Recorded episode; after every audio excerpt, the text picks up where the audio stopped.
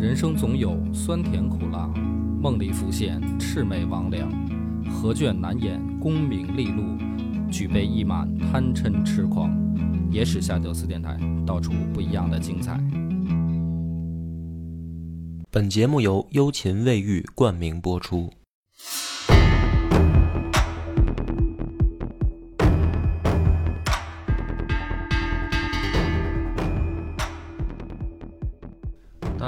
欢迎收听《野史下酒》，我是主播恶霸波。广斌，今天咱们要讲的就是唐初最著名的一个案件了啊，玄武门之变。这个家喻户晓的一件事儿啊对，但是说是家喻户晓，比如说广斌，你现在就是按照自己对这个事儿的印象，嗯因为我记得咱们也是课本里面提过，嗯玄武门之变。嗯，那你对这件事儿的印象啊，就是保留下来的是什么？就是你就大概描述一下玄武门之变是什么？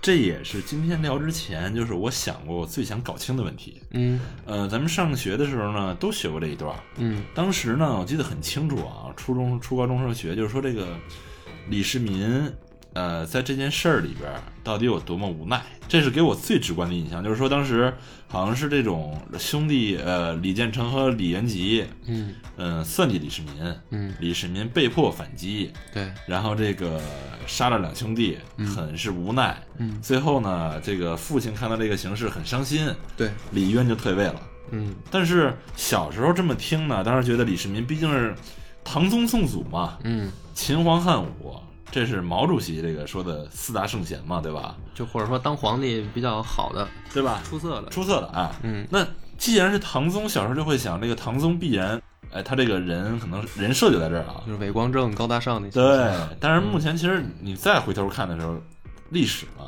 嗯，而且这个这个他他当那个皇帝肯定手腕很硬嘛。对其实这个里边肯定有很多蹊跷的事儿，对对对，真正的事儿，真正的原因，呃，真正的经过到底什么样，这我很好奇。我们这个里面就要点出来一个，就是大家在上课学习这段课文的时候呢，知道了一个结果，嗯。就是这个历史事件有的时候反而是倒着来的，先知道了一个结果，弟弟杀了哥哥，嗯。啊、然后当了皇帝，嗯。然后呢，没有人去在乎他的原因，嗯，对吧？就是上学的时候，我们其实没有去多想，对，啊，知道这么一个事儿就行了。然后慢慢长大一点，对历史感兴趣的人，或者说呃喜欢思考的话，就会去考虑说，那这里面谁对谁错，就是他有没有什么呃背后的原因。那一般想到这个程度的时候，大家就会想说，权力面前无亲情，嗯就是说在结果之上加了一个原因，嗯就是权力闹的。但是呢，再往后可能想想，就开始有第一次的一个翻转，对吧？就是翻转什么呢？会不会这个李世民实际上是一坏人？嗯然后其实可能李建成才是那个受害者，嗯因为之前我们了解到的都是说李世民是那种被迫无奈的嗯啊，被逼的无奈的才动的手。嗯那么大部分人，我觉得也就是了解到这个程度，就是第一次翻转，有一些呃自媒体号也好，还是说一些大 V 就讲讲过一些类跟这个相关的吧，就是说这里面是有呃阴谋诡计，那是有人情世故，然后就是李世民篡改了史书，嗯就到这儿，差不多，基本上这是大大家的一个范围，大家觉得也挺合理，能解释得通啊，对吧？他当了皇帝，他就篡改了史书，然后给历史上留下了这么一个印象，他是被逼无奈的。实际上呢，他是一个大坏蛋，他把他哥干死了，因为他得位不正嘛。其实他不是不是太子，所以老说这段案子啊，它是个悬案也好啊，还是什么这个众说纷纭啊。其实我倒觉得啊，就是回去看这段被篡改的历史啊，其实也没有什么众说纷纭，嗯就是那个思路还是挺明显的。所以今天呢，等于大家就跟着我们的这个视角，再把这个故事，就是在唐唐朝的历史里面怎么记载的，了解一下嗯啊。起先呢，当时咱们上一集讲到，就是说李渊觉得这俩儿子老吵架，然后矛盾越来越深，就问李世民愿不愿意去洛阳。嗯，对，就是你去了洛阳，你你们俩也别争了。然后呢，就出了一件事儿，说是李建成跟李元吉听说了李渊的这个安排，啊，说要给老二送到洛阳去，两兄弟就商量，商量的结果是不行，不能让李渊把李世民弄走。嗯原因是什么呢？就是说李世民本身就有能力，手下呢又有一些呃能人。那么如果再给他一块地盘儿，让他去任由自己发展势力，啊，那将来可能真的控制不了。嗯就是你好歹吧，现在在长安这个上层，包括老爹那儿跟后宫那儿啊，这些所有的上层人士，我们都拢得住，都认我太子的位置。我们不管是使钱还是说好话，起码跟大家关系比较好。那么这些人会帮着我们限制李世民嗯啊。如果你给他弄到洛阳去了，那就没人能限制他了。那如果有一天老爹一蹬腿儿，说万一要是说真打起来也好，或者怎么着也好，那咱谁赢谁输还真不一定，因为本身这个天下就是马上打下来的。嗯于是呢，这哥俩呢就找人去给李渊上书，说是告诉李渊，秦王左右得知去洛阳的消息以后，无不喜悦，此去恐不复来。什么意思呢？用咱们现在的话说，就是这个老二身边的这些人啊，听说要去洛阳，都开心的不得了，都回家赶紧收拾行李啊，准备去洛阳发展。说你看他们这种反应，这肯定将来就控制不住了。他们只要去了洛阳啊，脱离长安的这个范围，那将来谁谁说他们他也不好使了。李渊当时呢，得到这个消息以后，就改变了主意，嗯就是说，那如果是这样的话，那还不如就摁在眼皮子底下，就不让他们去了。于是，这个李世民去洛阳这件事儿就相当于吹了，嗯就只是在史书当中提了这么一句，当时有这么一个可能，结果又没去成。不去以后，但是矛盾并没有解决啊，就这件事儿还是矛盾存在啊。于是呢，李建成跟李元吉就想下一步，就是说这些人留在长安的话，可不可以分化瓦解？天策府的人啊，有没有可能站到我们这边来的？你要分化瓦解呢，你就得找这有本事的呀，有能力的。他们最忌惮李世民的是什么呢？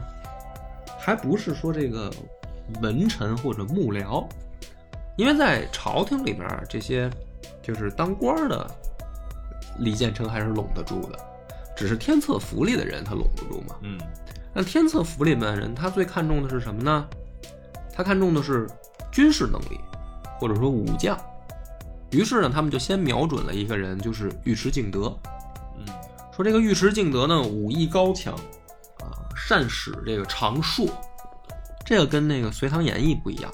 《隋唐演义》说他们这个跟秦琼俩人用那个剪嘛，嗯，是吧？对，但是在史书里面是善使槊啊，长兵器。玩到什么程度呢？他这个武艺好到什么程度？就之前我们也有介绍尉迟敬德，但是今天呢，就是说，既然李建成跟李元吉想拉拢他，那么为什么呢？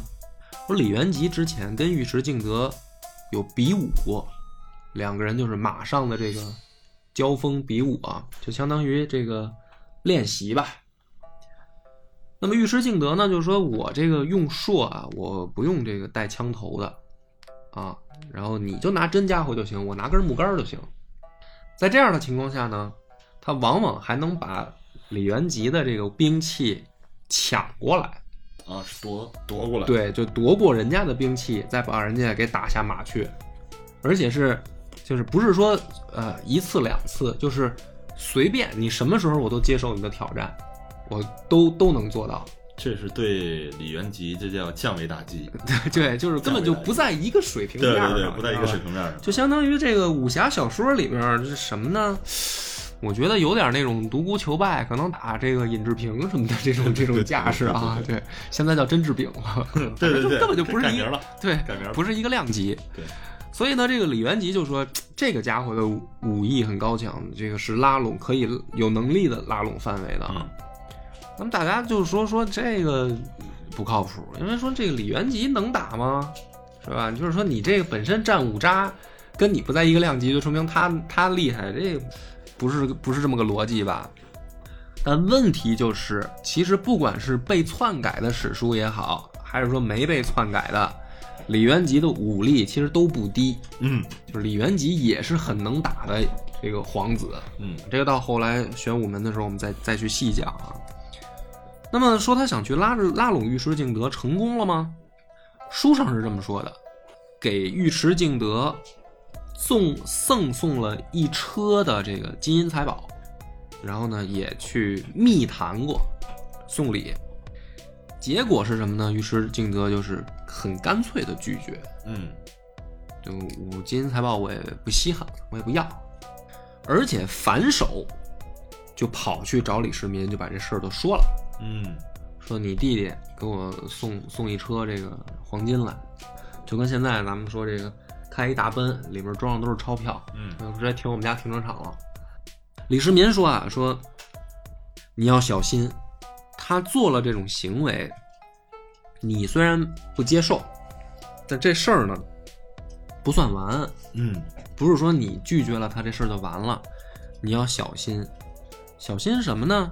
史书上李世民的嘴里没说，但是后面紧接着就写说尉迟敬德就碰到刺客了，嗯。就是在家门外面说有刺客探头探脑的张望，我们现在的话说叫踩点儿，嗯啊，就是你们家的这个监控摄像头拍到一些可疑分子，老在你们家附近转悠。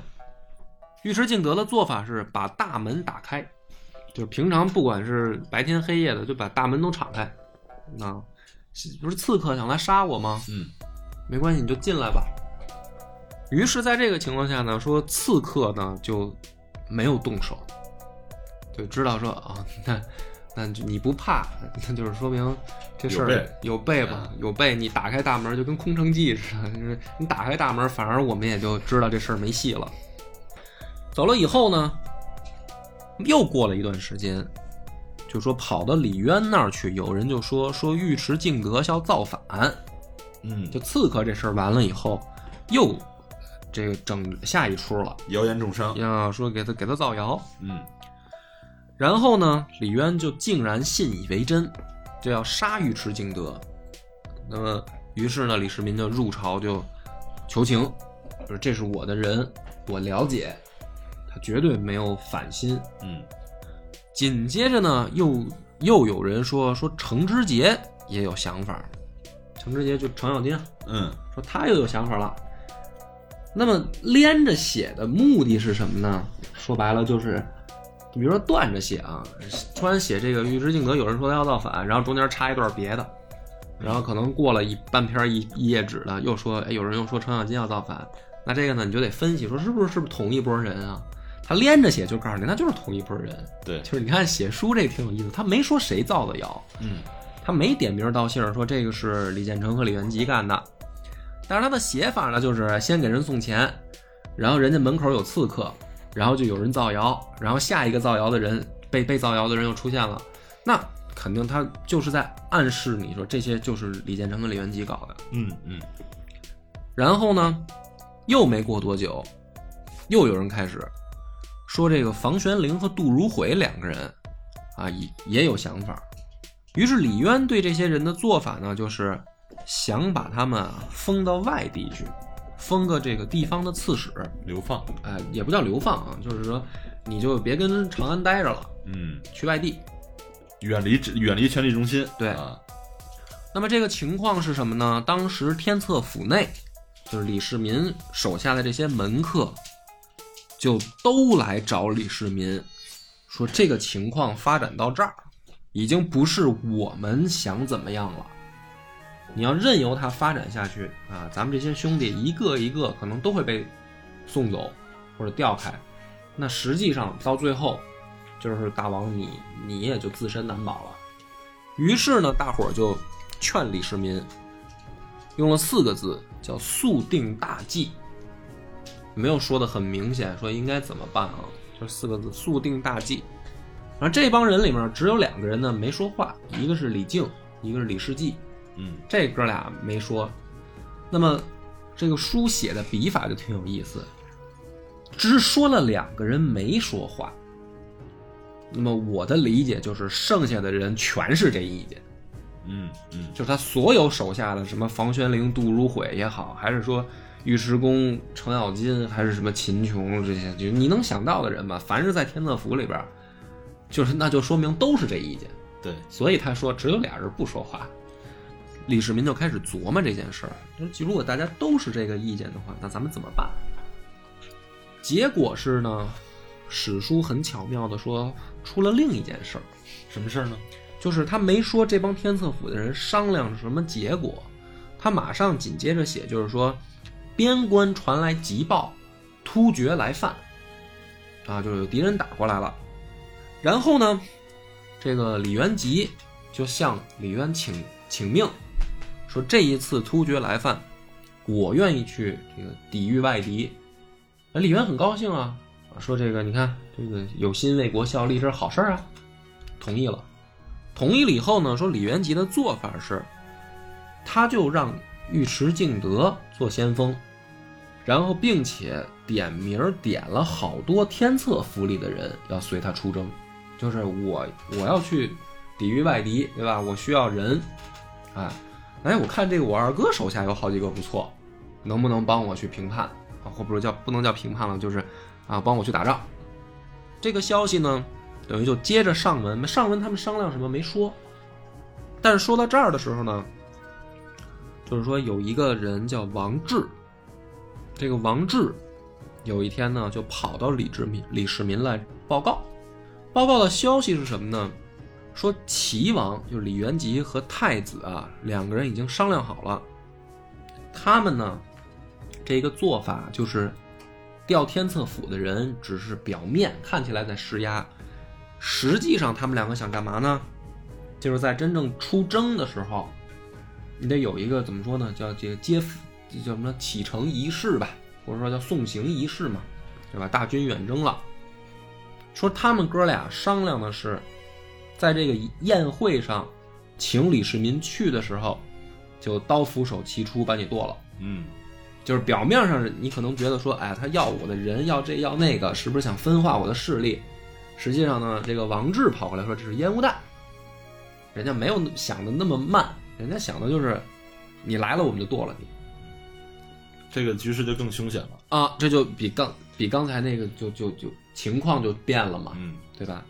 但是呢，他这个时候还是没说说这个上一回就是突厥来犯这个消息之前，他们商量的那个结果是什么没说。嗯那么这个时候呢，李世民就说，如果是这样的话，把大家叫过来，咱们要商量对策，就等于又要商量。这一次商量的时候呢，李世民就说说，呃，如果要是动手，他没有明说怎么动手，他说如果要动手的话，我们成功率大不大？于是呢，他接着说啊，说可不可以占卜？你看他写的都很隐晦，嗯，我觉得是隐晦啊，他没有明说说咱们要干嘛，是吧？是是把这把我这两个兄弟宰了，还是说把他们关起来控制起来，还是说呃我们怎么怎么办？他没有很明确，他就直接说我我想算算一卦。于是呢，他就开始就是拿出乌龟壳什么那些可能啊那些算命的工具，准备起卦的时候，这时候外面来了一个人，也是他的幕僚。这个人叫张公瑾。张公瑾来了以后呢，就说：“卜以决疑，不疑何卜？今日箭在弦上，不得不发。难道问卜不及，便好罢手吗？”嗯就这个张公瑾来了以后，就一语道破了这个事儿的最关键的，就是说，我不反对你呀、算卦占卜、测吉凶，我不反对。但是说什么时候占卜呢？是我们搞不清楚形势啊，不知道吉凶的时候才占卜。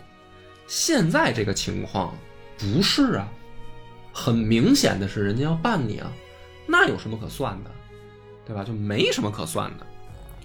就说如果你算出来的结果是别动手，就真不动手了吗？就张公瑾这个话一说，箭在弦上，不得不发。哎，嗯那么李世民呢，这个时候就说说有道理啊，那说这样，既然决定动手的话，咱们就要制定具体的计划了，对吧？说去叫这个房玄龄和杜如晦，啊，让长孙无忌去叫房玄龄、杜如晦。那么这块儿呢，揭示出来了一个线索啊，就是房玄龄跟杜如晦一开始不来，他们俩不来呢，就是说我们现在已经不是天策府的人了，啊，你已经调我们去外地当当刺史或者什么幕僚之类的吧，就我们现在跟天策府没有直接关系。如果你现在叫我们回去跟你商量，不管商量什么事儿，我们回天策府这个行为就露馅了，就是说这个事儿我们就不能回去商量了。那么实际上，它间接的呢，揭示出来了第一次他们商量的结果应该是停止行动了。嗯所以这两个人现在名义上不算天策府的人，他才会说说我们不能回去跟你商量。于是呢，李世民说啊，说也好办，这样就把尉迟敬德叫来了，说你呢拿上我的刀，你去找这俩人，就说他们两个现在是不是变心了？就是不不是天策府的人了，是真的怕露馅儿，还是不想跟我了？是考虑是不是考虑到战队问题啊啊？你拿着我的刀去，嗯说如果要是想背叛我，你就宰了他们俩，就这意思就是这个。那你拿刀干嘛？不就是一种威胁嘛，是吧？尉迟敬德说行，去了。去了以后呢，这两个人就说说，真的不是要背叛，说我们是要帮助秦王的，但是的确我们两个明面上这么回去，那就露馅了。你一看就是天策府在商量大事儿，都知道我们俩爱出主意，我们两个偷偷回去，咱们先散掉。你走，你夜里摸黑回去，我们俩这找机会也别一块儿。于是呢，在这样的情况下，夜里天策府又开了一次会，就定下了一个计划。嗯但是问题是什么呢？这个计划是什么还是没写，嗯具体谁负责什么啊？这个带多少人都谁参加什么这些没有很详细的去写。紧接着就是什么呢？第二天，李世民就入朝，就去见李渊。见到了以后呢，他就跟李渊告状。他说李建成淫乱后宫，嗯就是他告状的理由是我大哥睡你的这个媳妇了，睡你的这些爱妾了。然后史书就说李李渊大惊，大惊以后呢，就明就说明天啊，我们要来审一审这件事儿。于是呢，就通知下去，就是说这个朝中相关的这个高级人员啊，这个明天来开会。其实开会的目的是什么呢？就是审李建成这个有没有跟后宫乱搞这件事儿。然后呢，第二天说是李世民这边的人在玄武门就已经安排好埋伏了。但是这个挺逗啊，他写到这儿的时候还有一个插曲，说他埋伏这件事儿和第二天要叫李建成跟李元吉来这件事儿，夜里面就被这个嫔妃张婕妤传到李建成那儿去了。嗯就是有消息透露出去了，第二天你爹可能要找你麻烦，而且好像李世民那边有动作，那么你知道这个消息就行了，这是等于后宫传出来的消息。最蹊跷的就是呢，李建成跟李元吉哥俩还商量了一下，说那明天咱们去不去？李元吉的意思就是说不要去，就是说这个事儿明显不对劲了，啊，那干脆这明天我们就比如说称病在家还是什么，找个借口搪塞一下，就别进去。李建成说的是什么呢？说这个宫中的这个这个卫士啊，本身很森严，嗯不是谁想埋伏谁就能埋伏的，对吧？那么说，如果我们不去，这不是摆明了就被人家这个告诬状的话，或者说说坏话的话，这不我就认了吗？嗯就是啊，我爹要找我了解情况，结果我还不去，那结果是什么？结果就是说，那我我就心里有鬼。你注意，这两个事儿要是结合起来来看的。第一个，李建成的意思是说，不是谁想埋伏就能埋伏的；第二个是说，既然他埋伏不了，我要不去，我不不打自招嘛，对吧？所以最后李建成的意思是说去，啊，我们心里没鬼，我们就去，当堂对质，谁说我坏话，谁怎么说的，咱们就当面说清楚。于是第二天呢，说这哥俩啊，乘马进入玄武门以后，还在往里走，说是已经到了临湖殿。嗯那么这个临湖殿呢，应该就是太极殿里面的一座宫殿，而且看来是在水边上，因为现在的史书上写的是李渊在游湖，在坐船陪着一帮这个美女在玩水，所以那可以理解的是说这个去见面的地方，这个临湖殿应该就在水边上不远，应该是在太极殿这个范围之内。嗯结果是什么呢？说李建成跟李元吉进入到这个临湖殿以后，感觉不对劲。呃，你注意啊，这这段一定是被篡改过的，嗯就说他觉得不对劲，然后这两个人掉头就跑，嗯，就开始想往外跑。跑到玄武门附近的时候，说听到后面有个人叫自己，啊，两个人回头一看，是李世民，李世民在叫他俩。这个时候，李元吉直接抄出弓箭来，就射了三箭，射李世民。结果是什么呢？说前两箭李世民都躲开了，第三箭被李世民抄在手里，嗯反手射回去，就说明李世民身上带着弓，对，但是他没用自己的箭，他用的是李元吉的箭。李元吉以为这一箭是射自己，准备跑，结果发现这一箭一箭就把李建成射死了。嗯然后这个时候，说是李元吉还没死啊，就准备溜的时候，李世民上去跟他打到了小树林里面，两个人都从马上下来了以后缠斗在一起。这个李元吉呢，就拿这个弓箭勒住了李世民，所以你就看说李李李李世民之前咱们说过，这个进入敌阵以后如入无人之境，嗯结果在这个咱们就算空手格斗的情况下，然后李元吉竟然能给他勒住，嗯那就说明这个李元吉武功也不低嘛，嗯，可以说也挺勇武的啊。在这个时候，是尉迟敬德赶上来，不但救了李世民，然后把这个李元吉打死，嗯就是等于李元吉是尉迟敬德杀的。再往后呢，这等于两兄弟已死，然后他们就商量说现在怎么办。那么于是呢，宫中就有乱起来了，就这个时候就闹开了，说宫中侍卫跟这秦王府，也就是天策府带来的人，就开始交战。交战时候正在乱的时候呢，这个李世民就跟尉迟敬德他们就商量说：“那我们现在怎么办？”这个时候说尉迟敬德他们就说：“说其实也没什么怎么办呢？说这个时候事儿已经做了，我们要去见皇帝，我们要去见李渊。”李世民说：“那也对，那我去见我去见我爹。”尉迟敬德说：“你不要去。”说这件事儿，李渊现在怎么表态还不明朗。你进去以后是吉是凶不一定，嗯那怎么办呢？说我去。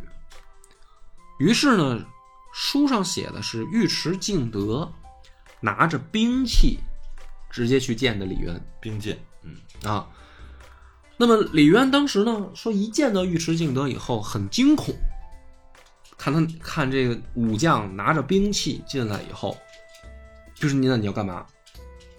然后说尉迟敬德就说啊，说这个太子和齐王谋反，已经被秦王诛灭，就是杀了。嗯就是他把这个事儿在他的嘴里解释成是李建成和李元吉要造反，嗯但是呢，现在事态已经控制住了，嗯秦王已经把他们俩干掉了。那么我来干嘛呢？说秦王担心陛下的安危，让我来给你当保镖。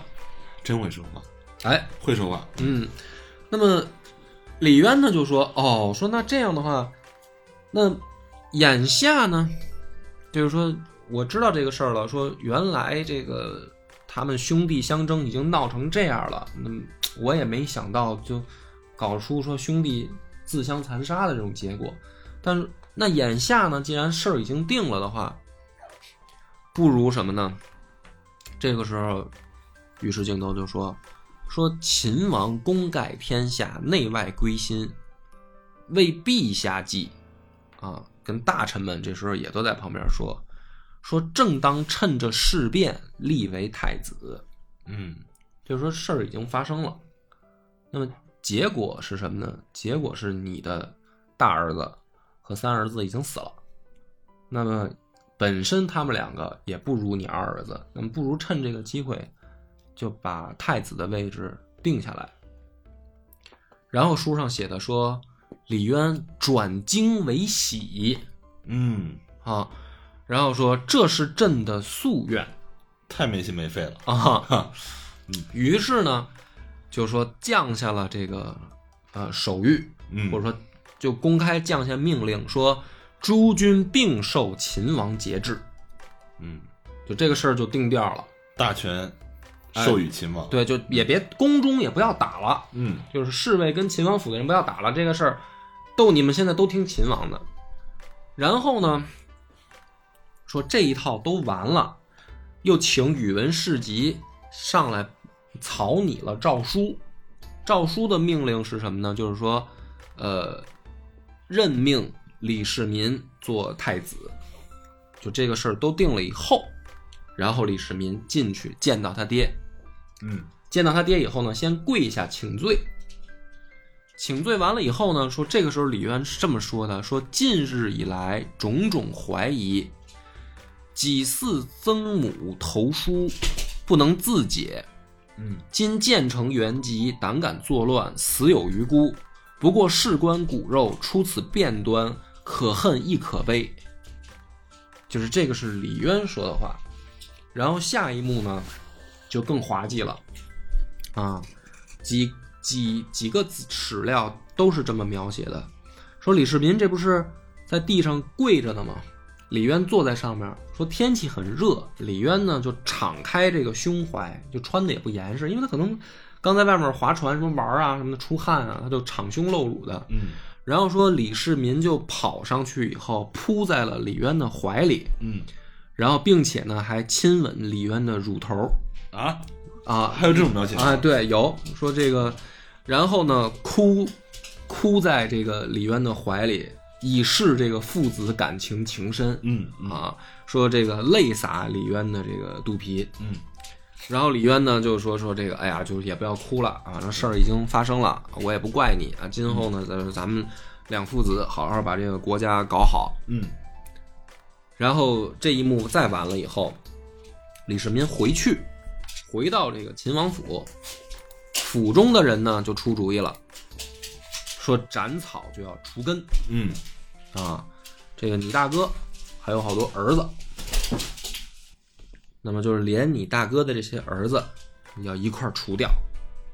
这时候还有人说说这个东宫还有很多余党嗯，啊，差不多有上百人，这太子党的人。呃，这些太子党是不是也要一块干掉？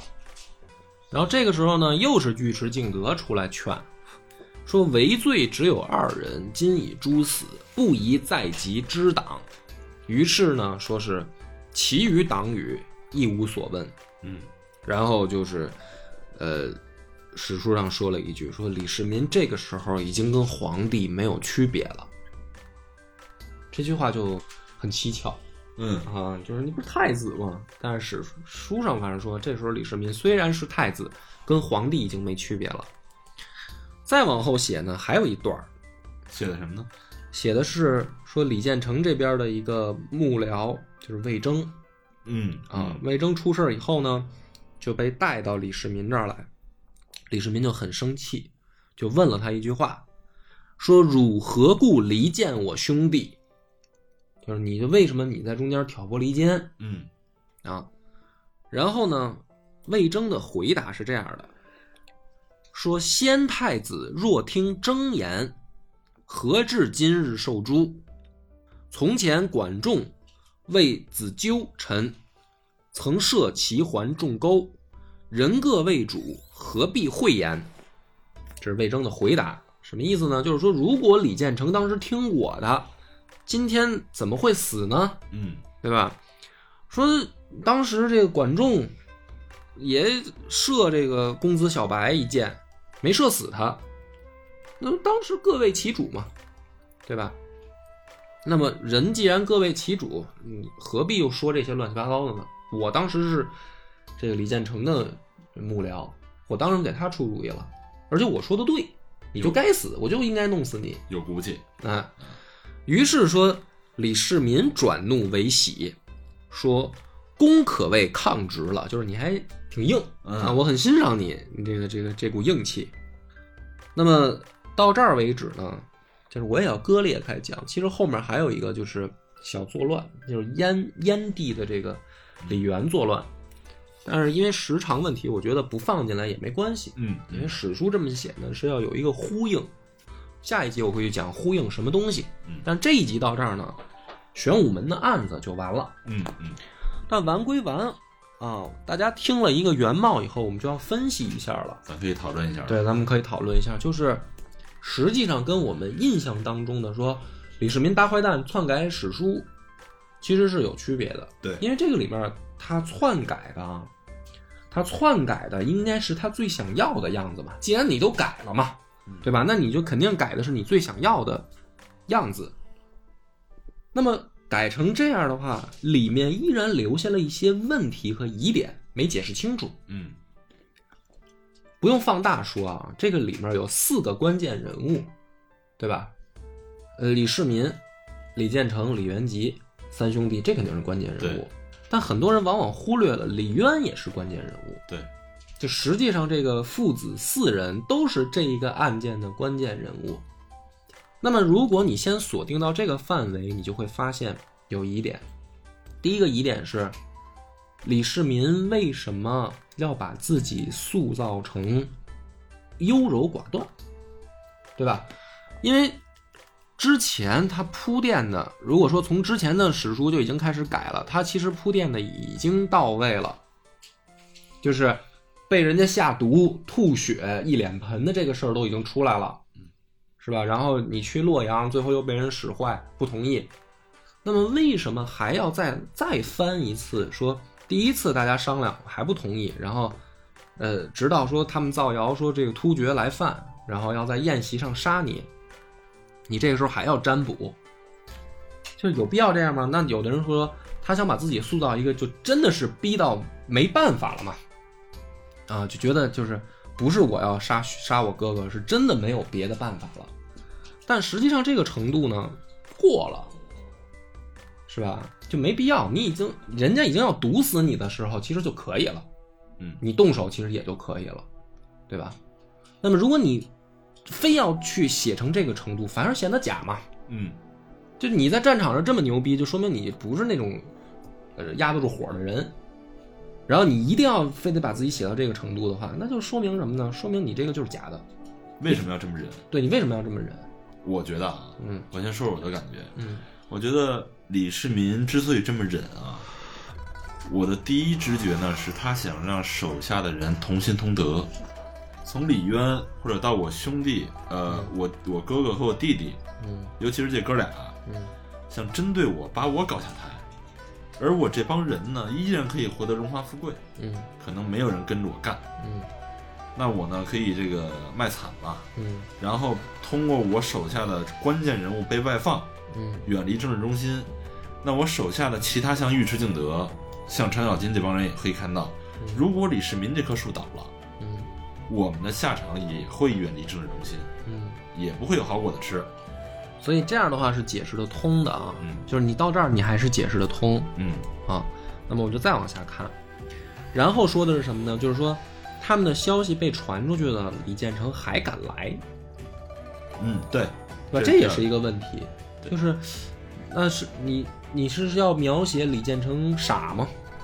或者你在史书里边这么写，就是还是说什么？还是说信心满满，过于自信了？于是他知道有埋伏情况下还敢去，这也是一个矛盾。嗯对吧？就是你前面铺垫了很久了，说我真的是被逼无奈，我已经要动手了，到这种情况下了，然后对对方竟然还没觉得把你逼到绝路上，就知道你埋伏了还敢去，这明显也不合理。那么这个你比如说你再试试，你觉得怎么？李建成这个啊，嗯我你刚才在讲的时候就在想，嗯李建成这个点呢，有没有可能是说，因为他是准备好一套 A 方案嘛嗯，A 方案就是初中的时候我我干掉你，嗯而且这个方案呢，咱们看刚才你讲的一个故事啊，大家可以想一下，从头到尾，从头到尾，李建成和李元吉他们很聪明，就是我站在皇帝这个制高点的位置，向你李世民嗯。及你李世民的幕僚天策府的人发令，嗯。这个发令你不可抗拒，嗯。你抗拒就是对国家不忠，嗯。你就是要谋反，嗯。所以没人敢抗拒。嗯。甚至李世民的幕僚你也只能接受外放，嗯。甚至你都不敢回来商量嘛，怕起疑心。嗯。在这种情况下，他们觉得大大权在握，而且胜利在望，在出征那一刻，我埋伏刀斧手干掉你。嗯，所以我觉得有可能这会儿李建成过于过于自信，有点飘了，就是有点飘了就是很很这已经超过自信了，嗯有点膨胀了。嗯他觉得，我觉得像刚才史书上这么写啊，就是说李建成在这会儿分析说，玄武门在禁军，你李世民想安排人也不太可能。嗯然后呢，这个我如果去不去的话，我就是父王会对我有疑心，所以我得去。这个呢，目前看，我觉得逻辑上也说得通，就是他有这个顾虑，因为他想的是我一定能干掉你。我现在要找的就是从头到尾，我都是站在这个从上到下的一个逻辑，我去打压你李世民。嗯你李世民就算拿这个点，比如说你向父王造谣，说我跟嫔妃有染，嗯你无非用同样的方式嘛。嗯嗯你李世民就是想站在父王的角度，同样打压我嘛，嗯，我不能让你得逞。你的意思是超出了李建成的这个预计，所以他表现的过度自信了。他表现的过度，他膨胀了 OK，啊。好，这假如说也算解释得通啊，嗯那就再往下看，下一个蹊跷点就是他们先进入了玄武门，没动手。这个就是我真正有疑问的点，哎，就是我觉得啊，玄武门之变这一段儿前面写的这个这个伏笔特别好，嗯就是咱们抛开这两拨人正邪之分，嗯。那就是说李建成这个集团和李世民这个集团水火不容，必将有一场斗争。嗯。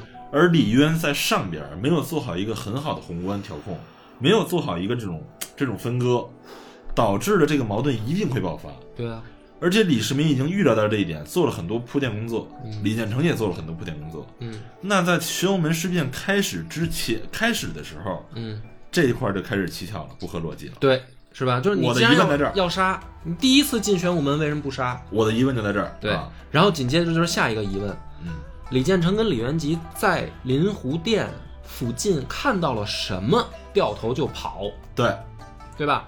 而且当时的这个描写，就是现在假如说他是被篡改的话，他也有一个问题是，他们两个慌张到什么程度啊？慌张到跑的时候，李世民在后面叫了一声，李元吉直接回头放箭，对，就是说是他们看到了什么导致这么惊慌？嗯，就是已经知道了自己要大难临头了，要鱼死网破的跑，要回头有人一看老老二叫叫自己的时候就要就要就要射射死对方，嗯嗯，那这个就是疑点，对吧？就等于说第一次进来你不杀，等人往外跑的时候你才杀，这个就是不合逻辑的地方。还有一个问题是闹的动静很大，因为最后等于宫中的侍卫跟秦王府的人干起来了。对，那就是在这个乱的过程当中，李渊在哪儿？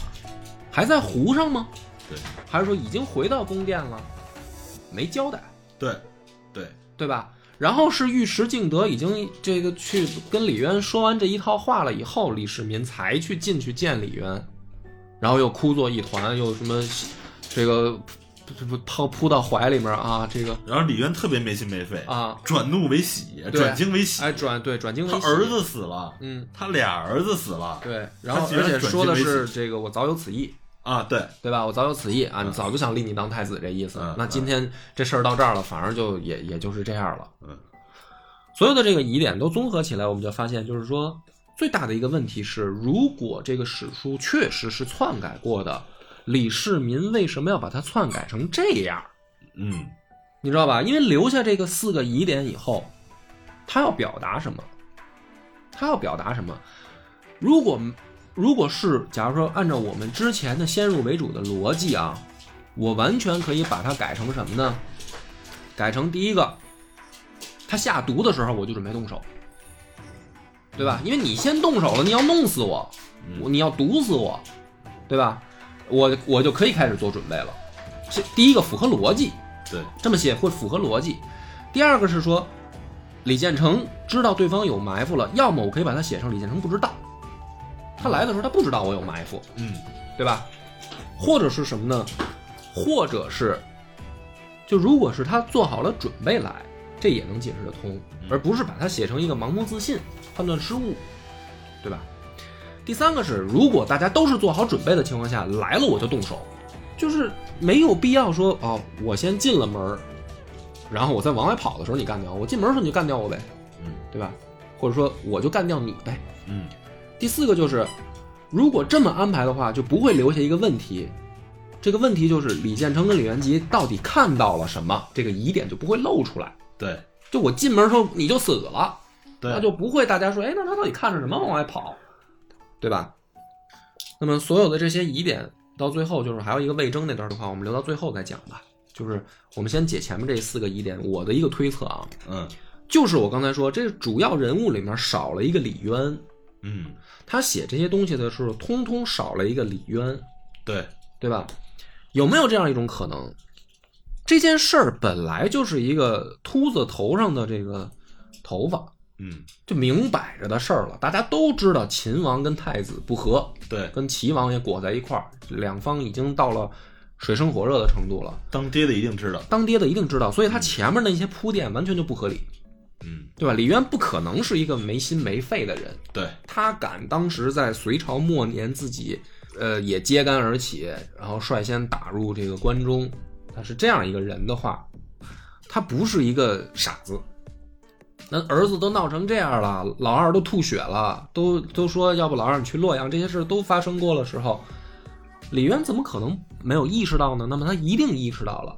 那么问题就在这儿，意识到了以后，李渊的表态到底是什么吗？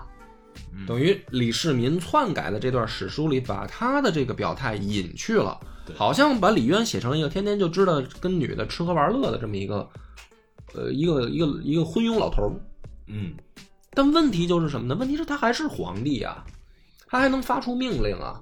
他们两个争不就争在这儿吗？就是因为皇帝还在啊，嗯所以他们两个为什么老要去跑去李渊那儿告状呢？就说明皇帝的威信还在。对，那么李渊知道这件事儿以后，表态会表什么呢？如果不是我们现在看到史书这样的话，有一种可能是李渊是有明确态度的。嗯但是大家注意，有明确态度，我认为可以给不同的人不同的态度。就是大家会认为李渊有态度，一定就是说在两边听到都是一样的。比如说老大当太子这件事不能动摇，这是叫叫有态度。嗯或者说老二的确功高，呃，这个劳苦功高，呃，你当大哥的，要不咱们跟老二商量一下，这也是一种态度。有没有这种可能？他的态度跟不同的人是不一样的，就跟咱们看三国里面孙权那态度，跟武呃周瑜那个态度嗯是吧？先跑来一帮武将说要主战，周瑜说好打，然后又跑来一帮文臣说要投降，然后周瑜说我也这么觉得，嗯这也是态度。对，大家可能都没有这么考虑过。李渊当时有可能这样，老大来告状的时候，老二是该收拾收拾了，不像话。老二来告状的时候，啊，你大哥也的确，我也觉得他太过分了，嗯这也有可能是一种态度，这个叫有态度。但是呢，李世民不能这么写，对吧？嗯李世民不能这么写，那你这叫什么态度啊？就还是变成了我跟我哥之间的矛盾。嗯对吧？不能这么写。那么要写成什么呢？写成他现在表现的是李渊糊涂，但是留下了一个疑点，是一个暗示。这个暗示是什么呢？玄武门前面的这块空地，你们哥俩自己解决。这是李渊的态度。哎，对，就是我，我也不说谁对谁错，不是要争吗？嗯那你们就跟这儿争吧。争的结果是什么？谁赢了谁进来见我。有没有这种可能？我觉得有啊。嗯离这么近，俩人动刀子，李渊不知道，不可能啊，疯了吧？皇帝周围这打起来了，李渊也不害怕，然后也不知道发生了什么，然后人都已经杀完了，然后进来一大个带着兵器，然后李渊才说啊发生什么事儿了。这属于忒没心没肺了。那咱们换句话说，就是尉迟敬德真把李渊砍了都行，嗯，对吧？就既然你已经闹到这种程度了，那还有必要装这蒜吗？反正史书都照你改，你把你爹宰了，你直接当皇帝，还当什么太子啊？这多省事儿啊！你既然能宰哥，有什么不能宰爹的呀？对吧？那我我觉得这可能就是什么呢？这玄武门前面就是一擂台，老子威信还在，老子说传传谁不传这事儿呢？老子也不决定了，谁赢了谁进来见我，有可能。对吧？所以这个就能解释的通是什么呢？解释通是李建成为什么敢去，因为他接到的消息，爹都是向着自己，就是爹的那个消息，在他的这个接触到的范围内，他爹都是向着他的。老二那边也一样，老二那边接到消息，爹也向着我。但是呢，这个区别在于李建成跟李元吉进去以后，为什么吓得就往外跑呢？发现进去以后，老二那边的人可能是全副武装，嗯穿着铠甲，带着兵器，这个可能是他们真正意外的。他们可能以为是当面吵文斗，但没想到人家那边准备的直接是武斗，那可不是赶紧跑吗？咱没准备好啊。他想的武斗是出征那会儿对啊，对你进行武斗。呃，不是，或者换句话说，就是说这一次他以为的是文斗，嗯因为他也说这个宫中怎么可能安排秦王的这个侍卫进去呢？他这个我觉得考虑的可符合逻辑啊，嗯对吧？李渊怎么可能让这个宫中防守已经松懈到这个程度了？秦王的几十个武士大将进来以后，带着兵器，甚至李世民自己也带着兵器，对吧？然后我爹不知道，宫中侍卫不知道，还是说你宫中侍卫都已经换成秦王府的人了？不可能啊！所以这个李建成有这个底气啊。那咱们进去，在但凡在大殿上解决的事儿，一定都是文斗嘛，大家吵谁有理呗。但没想到进去以后，发现是他妈一武斗，赶紧跑，完了，让人宰了。宰了以后进去又发生李渊这一幕，哎，我早有此意，这就能解释得通。但是李世民不能这么写，他只能暗示你说，其实我爹也知道这事儿，他支持我，只不过他糊涂了，对吧？他不会说他爹不是啊，啊，他也不能把它写成说我就是打一场必赢的这个政变。啊，他要把自己写的很委屈。对我是那个受害的，我是被逼无奈搞这一下，我不是说这个咱们就是老李家一点亲情都不顾，咱们哥哥俩谁他妈杀了对方，谁谁留到最后就是拳头大的说了算。这要这么写的话，后面也就没法什么人质啊，什么这个唐宗宋祖这些，因为古人他肯定会考虑这些吧，肯定，对吧到现在也要考虑。嗯。所以最后结合到魏征那一段，他就能解释得通为什么单记魏征这一段儿。好多人分析啊，说魏征这个说话表现魏征的什么心思什么的，不对，这是被篡改的史书。既然被篡改了，他要表达的都是李世民想表达的东西。嗯魏征怎么说的呢？说他要是听我的，他会死吗？他其实就说这一句话，就点到点儿上了，就是说，换个角度想，魏征那意思就是说，这事儿本来我就提醒他是该武斗的时候，他非要文斗。那么这个事儿，李世民把他留在这儿，说这是魏征说的。而且还用李建成集团里的人话，对，这这张嘴说。对啊，就说你集团的里的人早就有人看到了这个，那么这个结果既然有人能看到，它不是我主导的，我也是在这个举擂台上的运动员，真正的裁判还是我爹呀。就你集团里的人都看到了，你最后不信，我就是老实，我我该比赛我全我我全副准备啊，我认真对待比赛啊，那我赢了，这有什么可奇怪的吗？魏征说的对，魏征你还挺直的啊。这一切吧，玄武门的这个案子，你这么解释吧，他才说为什么他留下了一个疑点重重的史书的结果，对吧？那反正你既然都改了嘛，那你改成改成这么这个让人琢磨什么？就你留下这些疑点，你肯定让人琢磨嘛。你暗示什么呢？你不就暗示这个吗？说白了，你爹是有想法的，谁能看得懂？反正看得懂的就看得懂了，看不懂的，那你就把我想象成我爹糊涂了，我被逼无奈把我哥宰了呗，所以整个这个案子就是这么多年老说众说纷纭，众说纷纭，其实不用，就是既然被篡改了，你就认他被改了，改了之后你反过来一想，你再一推理，其实也我觉得也没那么复杂。那不是当然也留了个尾巴，说那个幽州那边又又反了吗？是跟这个玄武门是一个呼应嘛，对吧？那么我们留到下回分解。我们的微信公众号叫“柳南故事”，柳树的柳，南方的南。如果还没听够的朋友，欢迎您来订阅关注。